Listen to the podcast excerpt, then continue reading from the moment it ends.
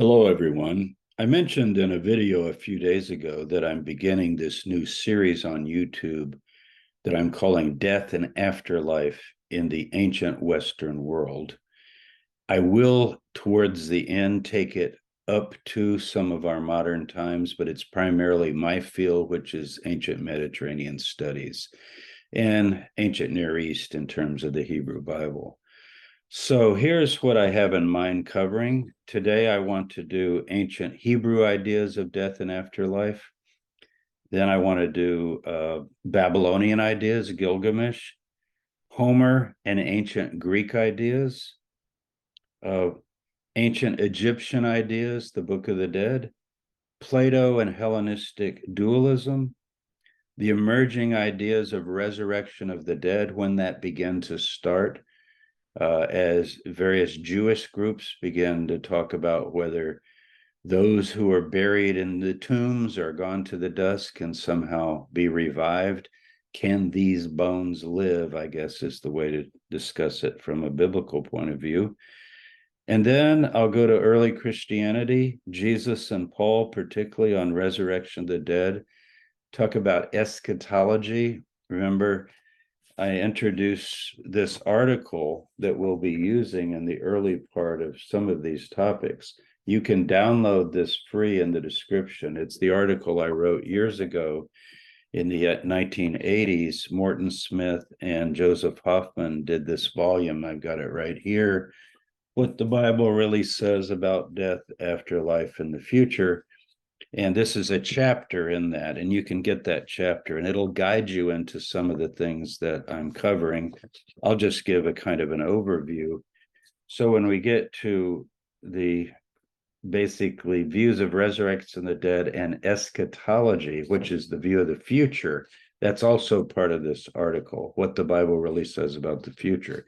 So it's the future of an individual human being as well as the future of the world or the cosmos, which we call eschatology, the last things, literally, which is a view of Christians, Jews, and Muslims that there are two ages. Uh, there's this age and the age to come, this world and the world to come. And this would be considering it horizontally, not so much vertically. Anyway, then I want to look at classic Jewish, Christian, and Islamic views of death and afterlife. And finally, and this is not the ancient world, scientific views of death and the mind body problem. So there's a lot to cover. It's going to be very interesting, I think. And I'll just do it informally. I've got slides and notes that I'll be giving you along the way. So let's get started with the ancient Hebrew. I'm going to share the screen here with some slides. And let me just kind of clear everything where I can see what you're seeing. This is a PDF so that I can stretch it and go in and out and so forth.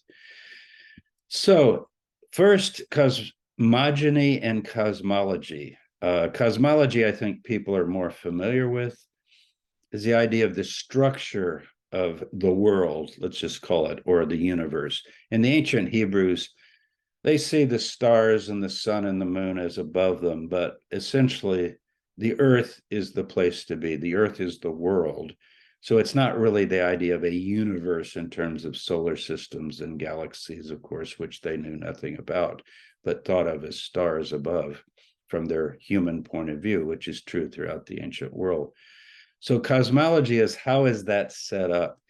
And throughout the ancient Near East, uh, the Hebrew Bible comes from the ancient Near East, and even into the Greek world when we do Homer and move on down to Plato.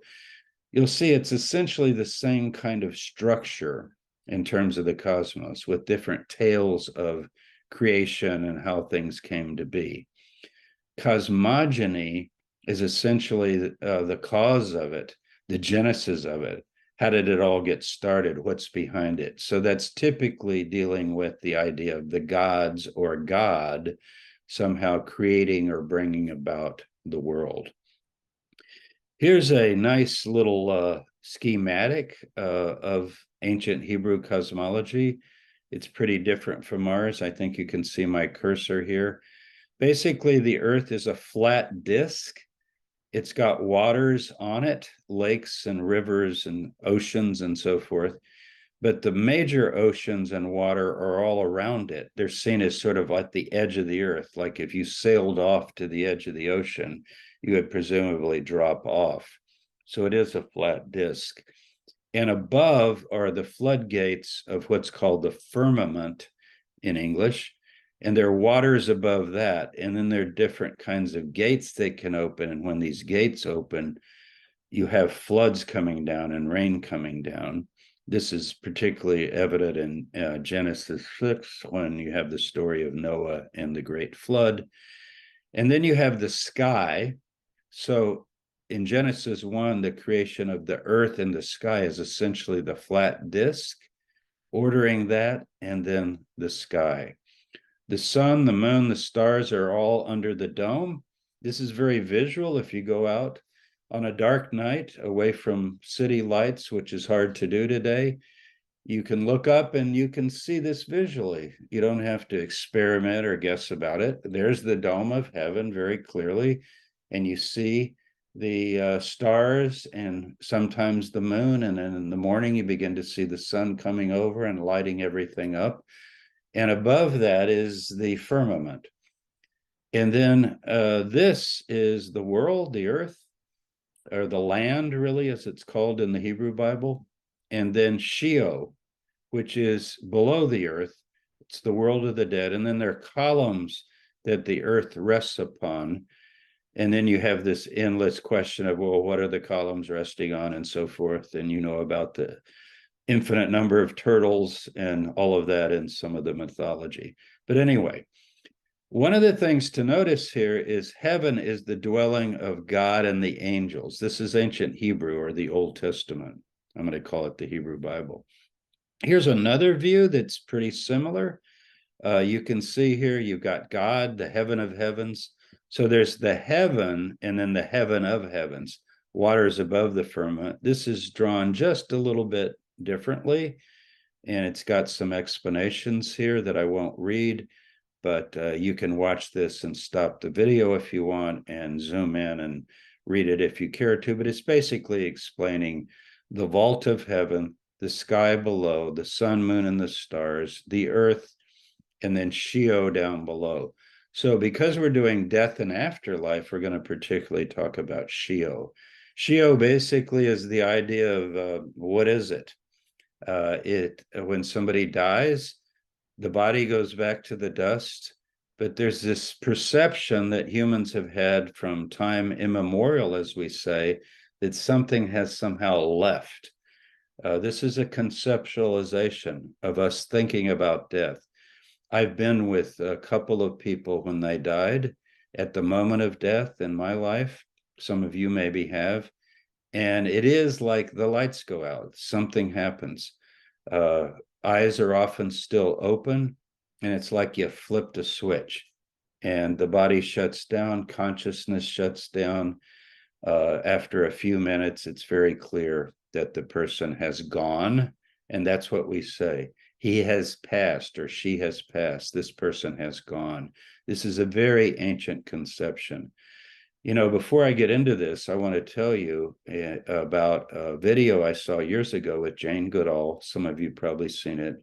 Was probably on National Geographic or PBS or one of those stations that she's been on over the years, and her chimps in Africa, and how there was the death of a mother chimp, and I'll never forget this. And uh, the mother is dead on the banks of a river, and the little chimp who's a child is climbing all over the body and poking at it and shaking it and biting it and pulling on it, trying to get the mother who's dead to respond.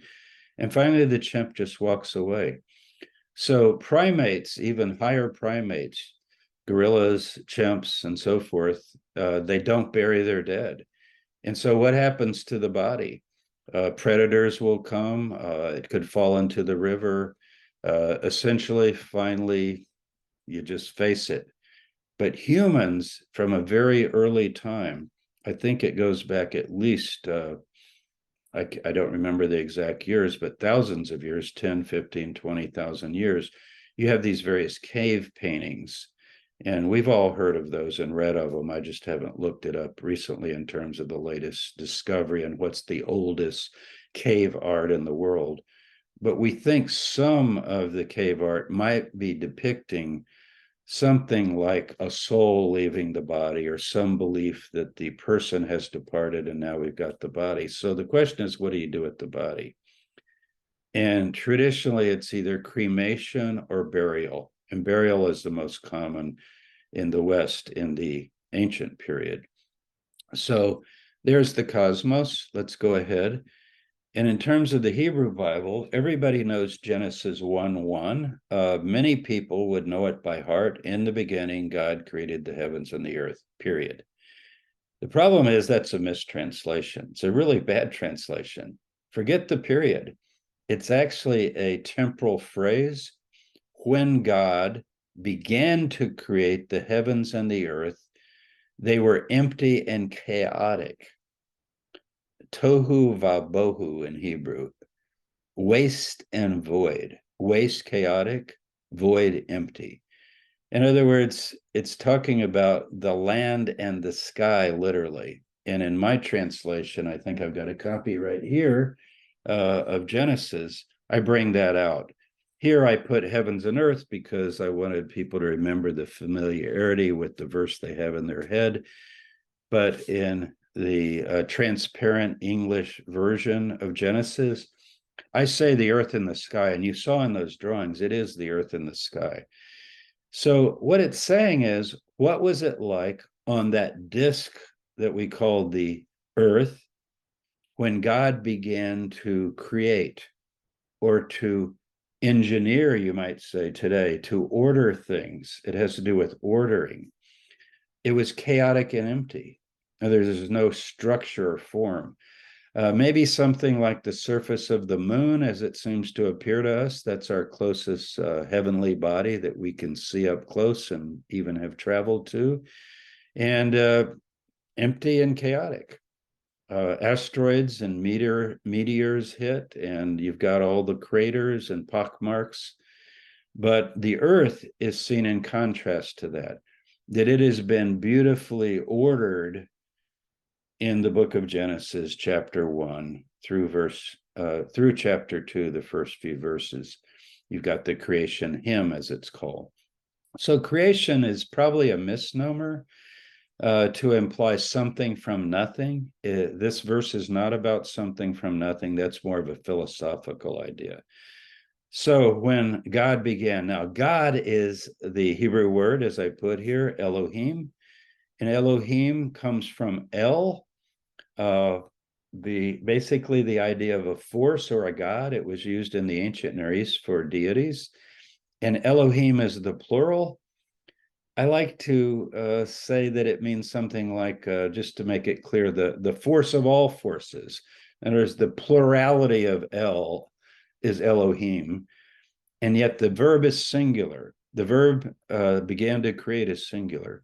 So when God began to create the sky and the earth, to work on it, to order it, it was empty and chaotic. So remember that the word El. So and whenever you see God in chapter one of Genesis, it is Elohim. So God, Elohim, singular, verse 27, created humankind, Adam, Adam, in, that's the word for humankind. In his own image, in the image of God, he created he him. Male and female, he created them. Now I'm still using the standard translation, but in the transparent English version of Genesis, which uh, you might enjoy reading throughout, I translate this I, uh, this idea of Adam as basically red dirt or soil man or something like that. I think I use soil man as I recall because dirt implies maybe filth in English sometimes. So Adamah uh, is from it actually is the word for red and then red soil is is called adamah the earth the soil the surface of the earth is called adamah soil basically and so he creates soil man or soil kind uh, dirt kind if you prefer But that dirt creature of the dust is in his image. In the image of the Elohim, he created him, male and female, he created them. So this is the first account of creation. You have a second account in Genesis 2. Uh, I think it starts about verse 4 on through the end of chapter 3, which we'll talk about a bit. Okay, then in verse 24, Elohim said, the force of all forces, let the earth bring forth living creatures. There, the Hebrew word is important, nephesh. Nephesh means living breathers, and that's how I translated it in my version. It literally refers to the throat. You can have a dead nephesh, means it was a living breather, but now it's not breathing. So it's a dead nephesh, and that's even used in the Hebrew Bible in the book of Numbers. So living creatures or anything that breathes oxygen and lives on oxygen, in contrast to uh, the plants that are also created. They're according to their types cattle, creeping things, beasts of the earth according to their types. So it includes insects and all kinds of what are called creeping things and snakes and every kind of thing like that. So they're called living breathers. Now, here's what's interesting. This is why the Hebrew is important. If you want to st- understand death and afterlife, you have to first understand, in the Hebrew view at least, what is a human being? And what a human being is, is a living creature. Notice chapter 2, verse 7. Then the Lord God, and here you have a new idea of God being named. This comes much, much later in Hebrew tradition. The older view of God is El or El Elyon, God Most High. That's the kind of thing you find like in the book of Genesis I think it's chapter 14 with Melchizedek, sometimes pronounced more often Melchizedek. Melchizedek, the king of righteousness, this mysterious figure that appears. And he, when he prays, he says, Blessed are you, El Elyon, God Most High. So, this idea of God Most High, El Elyon, is used also in the Hebrew Bible. But to put it simply, if you name the force of all forces that ordered the heavens and the earth, or the sky and the earth, what would you name it? And there you get the idea of what's translated in English, Lord. Scholars usually prefer the word Yahweh. You're going to see that uh, quite often, Yahweh, which is basically a form of the verb to be it's the imperfect third person singular. So the one uh, who will be, so to speak. Uh, anyway, down here I explain Yahweh. You can break it down into the idea of the one who will be and is and was. Uh, when Moses asks about the name in the book of Exodus, uh, what's your name? What should I call you? Uh, literally, it's uh, I will be Ehyeh, I will be. That's the imperfect. Ehyeh, I will be what I will be, meaning process or becoming, the becoming one, the unfolding one. Uh, anything ordered below the heavens and the earth has a beginning and an end. There's God begins it and begins to order it. So human beings are created or formed or shaped in the image of God, as you see here. This is a different verb, formed. It's the idea of uh, literally like clay shaping it or forming Adam, uh, the man or the soil creature from the dust of the ground. So a humorous way I help students uh, try to remember this is just to say real fast, will is was, will is was. In Hebrew liturgy, you have hu yehiyeh, hu hove, and hu haya, the one who will be, the one who is, and the one who was. So will is was is one way of, but it, it's the idea of being. Uh, so the living one, the being one, uh, Lord is really a poor translation. I would never use it. Uh, I think it's very confusing to people because you got, for Christians, the Lord Jesus. People talk about the Lord all the time, and you're not sure, you know, who do they mean? Do they mean the God of the Hebrew Bible? Do they mean Jesus? Do they mean both? And then you get the Trinity and all kinds of other things. So probably it's better to use either Yahweh or if you want to use the old English term, Yehovah does have the sound of Ye, Ye, Yeh, Hove, Ho, and Haya, Va, Yehovah, Yehovah, or Yehoah. Doesn't really matter to me how somebody says it as much as getting the idea. So the ever living one, the eternal one, the force of all forces, that puts it together for you, forms a soil creature, dust to the ground, and breathed into his nostrils the breath of life.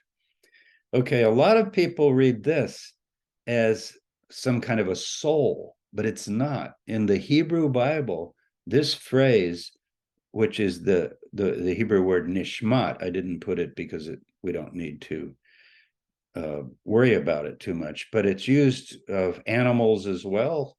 Uh, the living creatures all, also have the breath of life. So the breath of life is the idea of breathing life. A living breather has the breath of life because it's breathing.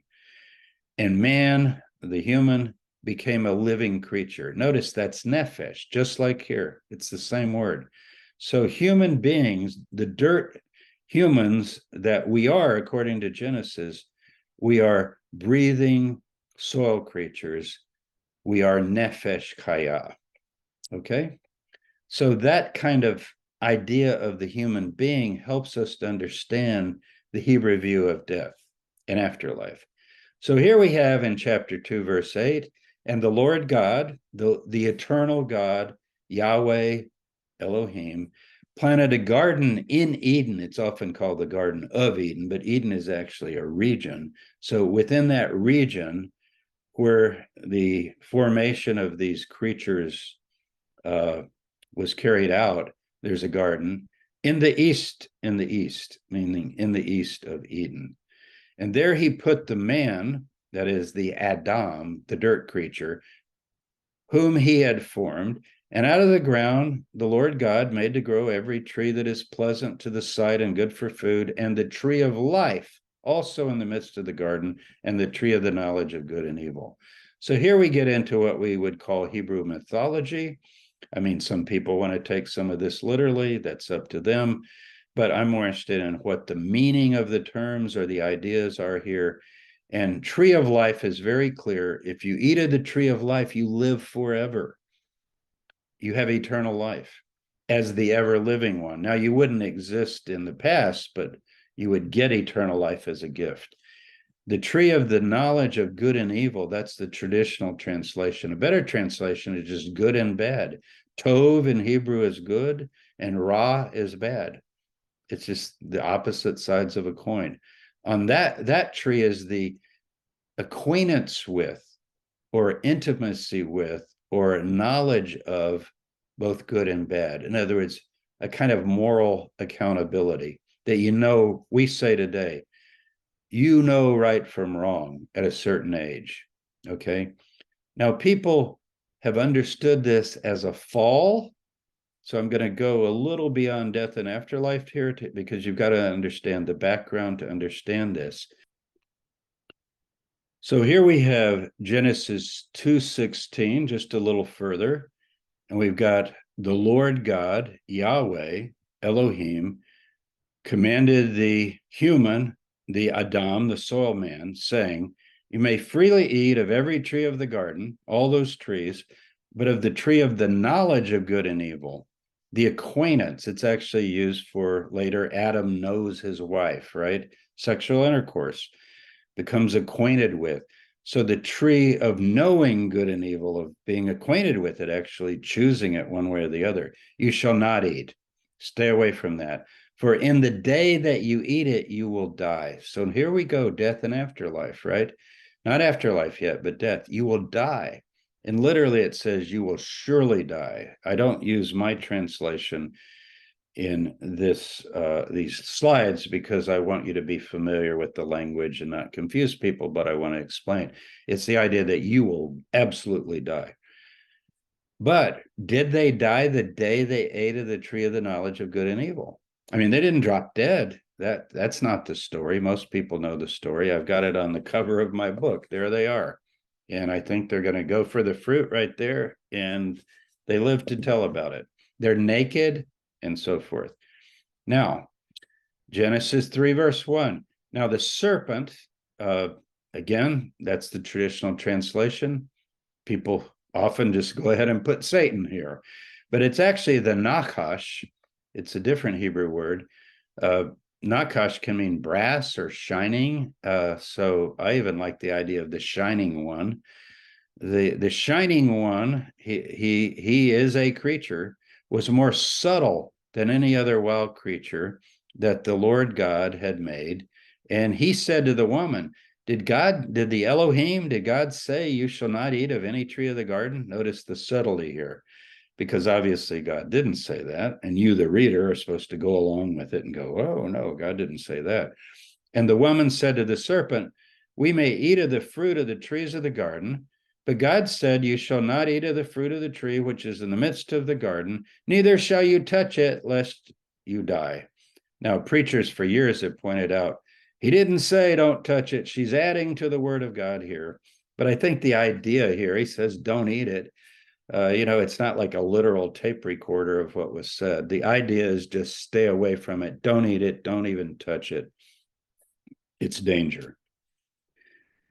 What we tell our kids about hot stoves, basically. But the serpent said to the woman, the Nakash, You will not die. Whoa, here we go. You will not die. For God knows that when you eat of it, your eyes will be open and you will be like the Elohim. You'll be like Elohim. You'll be like the force of all forces, knowing good and evil. So this is often interpreted as a fall. You know, how many times have you heard the fall of man, the fall of humans, as in Adam, we all sinned, or something like that? You even get that in the Apostle Paul. That's not in this text. There's nothing about falling. Notice, what is the knowledge of good and evil? And what does it have to do with mortality and death? We only have one other text in the entire Hebrew Bible that uses this phrase and gives us an insight into what it means in the ancient cultural context in which it's used. And so instead of going off on all kinds of particular Christian theology about original sin and in Adam's fall, we sinned all. Remember that? I think that's in the Catechism. Let's go to the only definition we really have of another use of it, and that's Deuteronomy uh, chapter 1, verse 39, where Moses is talking to the nation of Israel hundreds of years after the time of Adam and Eve in the account. And he talks about the little children or just your children who do not yet have the knowledge of good and evil. The, they're not in the Garden of Eden. So, what is this talking about? It tells us clearly that the knowledge of good and evil is to come of age and to begin going your own way and choosing good or evil depending on your own choice. In other words, often we call this a free moral agent. You become you become accountable. Every culture has this. It's usually associated with puberty most people know in Judaism, uh, it's around age 13, bar mitzvah, bat mitzvah, that idea, but you find it in most cultures. It's when people are held to be responsible. Now, in this text, there's a lot of liberality. So, if any of you have kids below the age of 20, uh, they're kind of still in Eden. You give them more of a chance uh, because he actually says below the age of 20 in this actual text. But the idea, the word here actually mean, implies little children. Okay, so keep that in mind because the idea would be that they are denied access to the tree of life. So, in that sense, they die. It doesn't mean they drop dead, it means they no longer have a way to the tree of life. And we'll get to that in a minute. So, uh, coming of age uh, at least can be understood i think as uh, something that is an inevitable nobody wants to remain naked and unashamed so to speak meaning non-sexual in the, their Garden of Eden, that would be your childhood. But as you grow up and you become aware of yourself as an adult or becoming an adult, an adolescent, we call it adolescent, and you begin to make your own choices, you become this free moral agent and you literally can chart your own way. You can do absolutely anything within your mental and physical power, which is about the scariest thing I think I could ever think about. Uh, creatures running around doing whatever they want, especially with the capacity that human beings have for reasoning and thinking and communicating. But anyway, back to the story.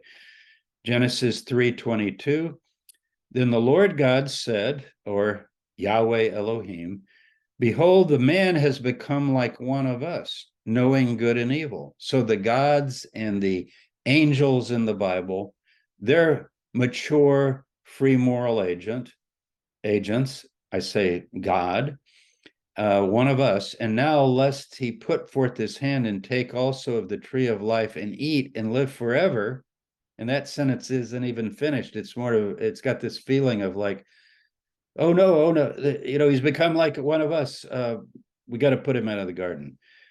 Then Yahweh Elohim sent him forth from the garden to till the ground from which he was taken. He drove out the man, and at the east of the Garden of Eden, he placed the cherubim or cherubim, these angelic beings, and a flaming sword which turned every way to guard the way to the tree of life. So essentially, this is a story of how the first two human beings were naked and unashamed.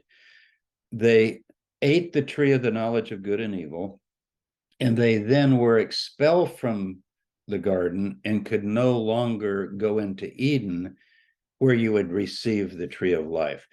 So the Hebrew uh, idea is that humans could have the potential for eternal life.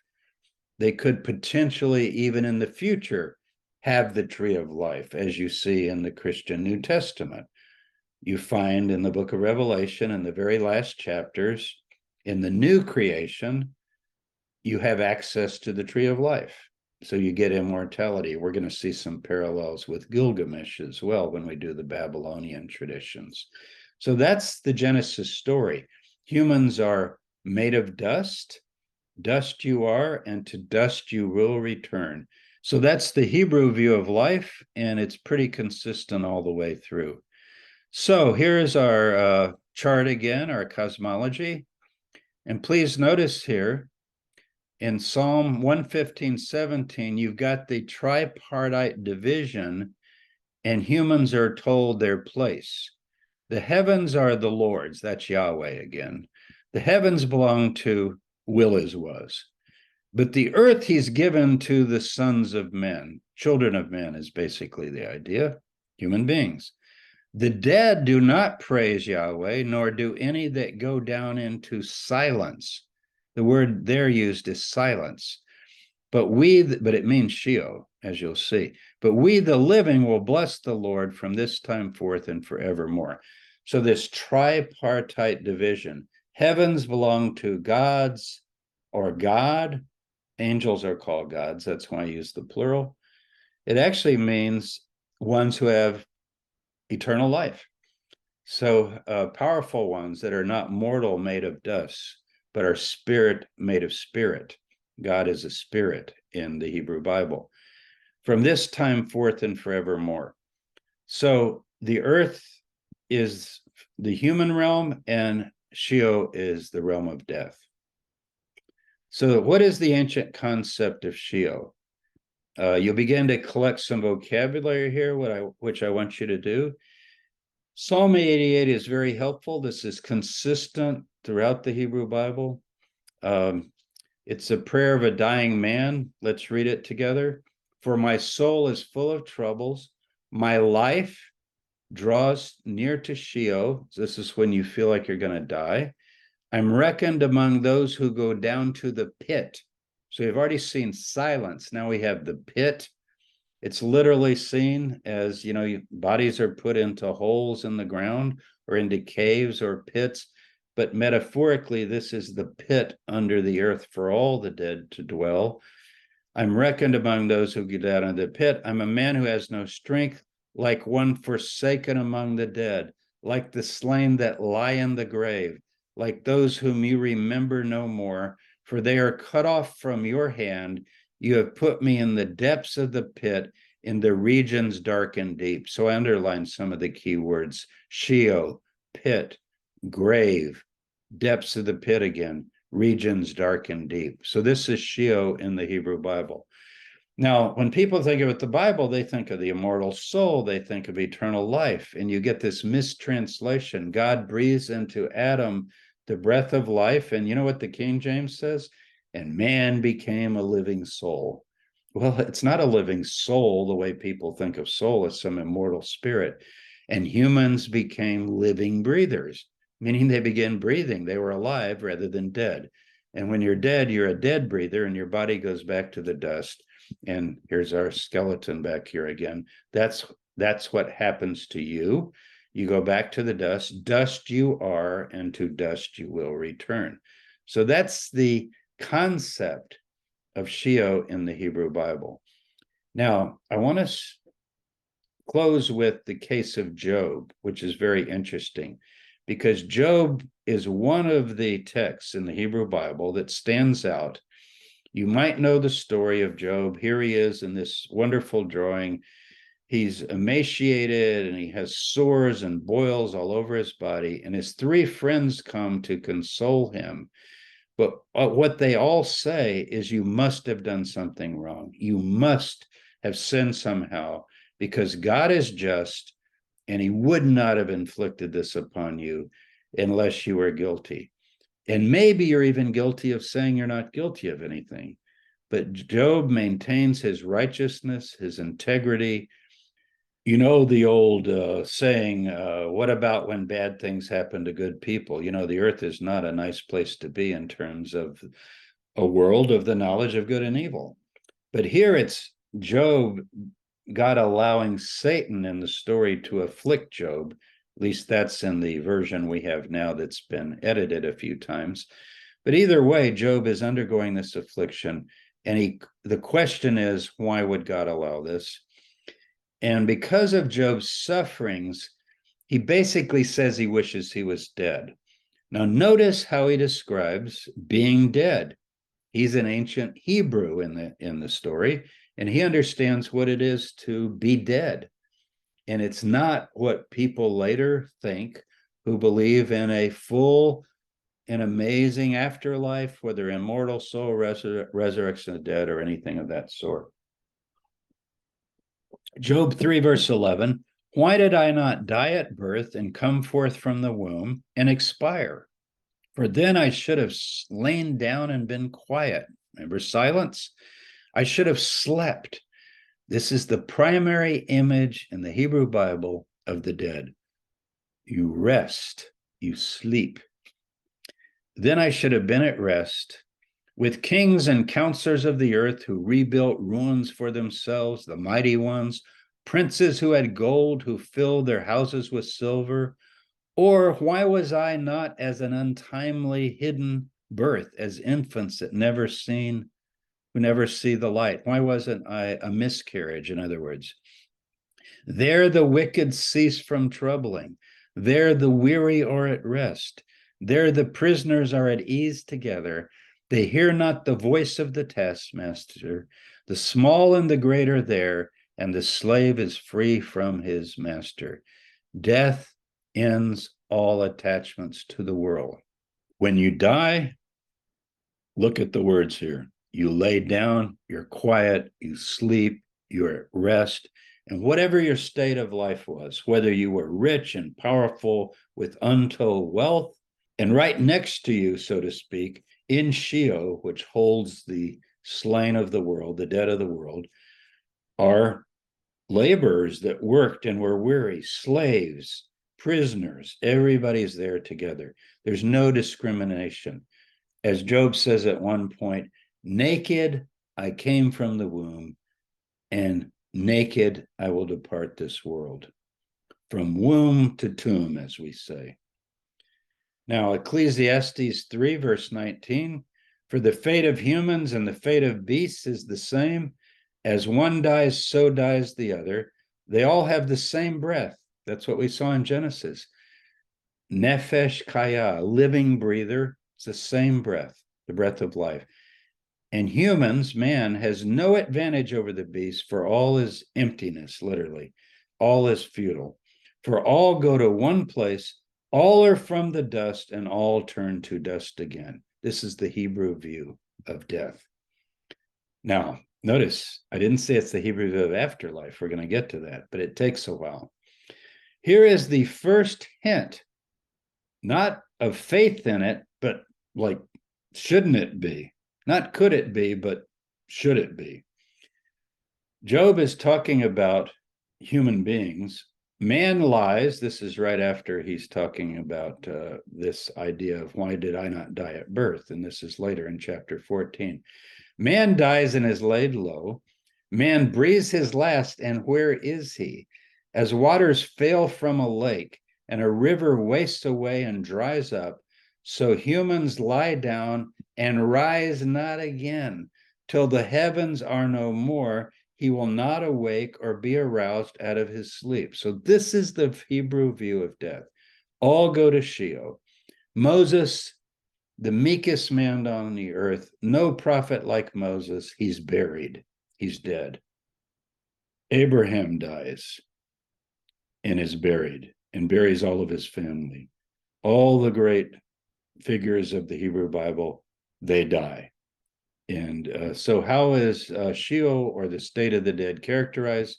Silent, dark, deep, pit, grave, forsaken, asleep, at rest, quiet, awaking no more. Everyone there, rich, poor, small, great. It is not hell, torture, or punishment. One of the great mistranslations of the King James has to do with language in 1611 used to put your potatoes in hell in hull is the idea it's not a it's a pit it's like a cellar right? And so that word hell began to be used for hell fire but also for sheol.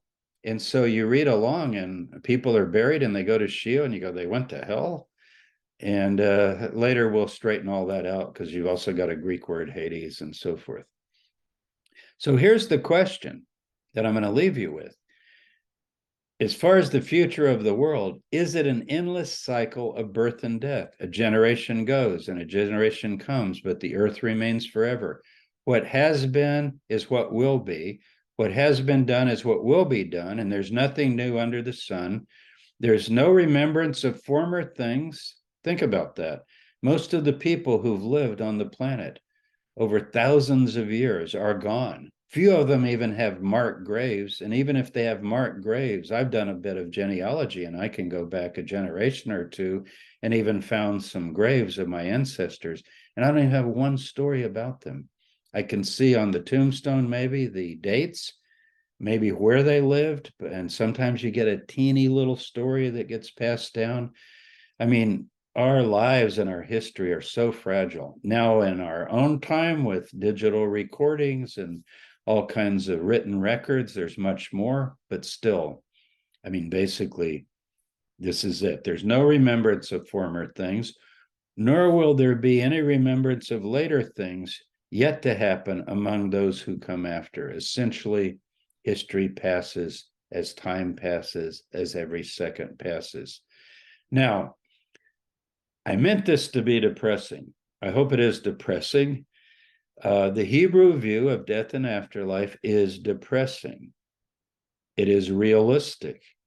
It is, could I say, fairly scientific, not the mythology of Sheol, but is the experience of all living breathers when they die, the body decays and the spirit dissipates, whatever it was, the life spirit. It, it can't be restored, it can't be brought back. Once the cells begin to deteriorate, it's gone. So that is the Hebrew view. Now, is there are there other things in the Hebrew Bible? We're going to cover that because there does emerge a response to this negative view, but it takes a while and it's not in Genesis, it's nowhere in the Torah. It's not in the early books of the Hebrew Bible.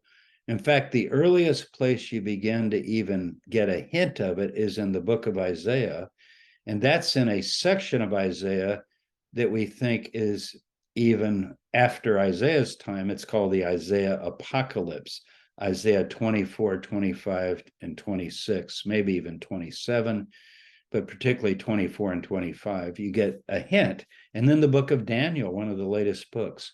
So we're going to cover that as we go on. So if you'll get this article, you'll get more. Let me stop the share here. You'll get more of what uh, what I covered today, more details and so forth. And that is the Hebrew view of death, afterlife, the Garden of Eden, the tree of life.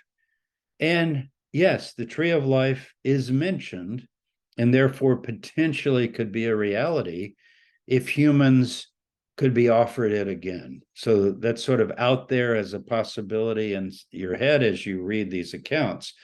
But in terms of any text uh, that we have in the Hebrew Bible, uh, there's no there's no restoration of a Garden of Eden. And in fact, in the book of Isaiah, in the new heavens and new earth, which everybody thinks, well, that'll be like Eden, right? Well, not in the Hebrew Bible. Read it. It's uh, in Isaiah 65, going into 66, the description, but particularly 65. And it talks about uh, people will live to be 100 years old, uh, but they will die. There's still death. And so, this idea of eternal life, immortalization, divinization, resurrection of the dead, all these things come later. We're going to trace when they come in, how they come in, from whence they come in. But before we do that, I'm going to leave you with that Hebrew Bible. And we're then going to go to ancient Babylonian views and then ancient Greek views. So I want to stay with the ancient world, uh, the sort of uh, second millennium, first millennium BCE material first, so that we can compare it then to the changes and shifts that been, begin to take place primarily in the Hellenistic world. And uh, basically from Plato on, Plato's a good marker, but it even starts earlier than Plato. And also in the Hebrew Bible, we'll begin to trace ideas of resurrection of the dead and what that really means. Can these bones live? So thank you, everybody. I hope you really benefit from this series, and uh, I'm looking forward to producing these. We'll we'll make a couple a week for a while, and give everybody a chance to study and absorb them. So download that article, and uh, look forward to uh, seeing you again soon. Take care.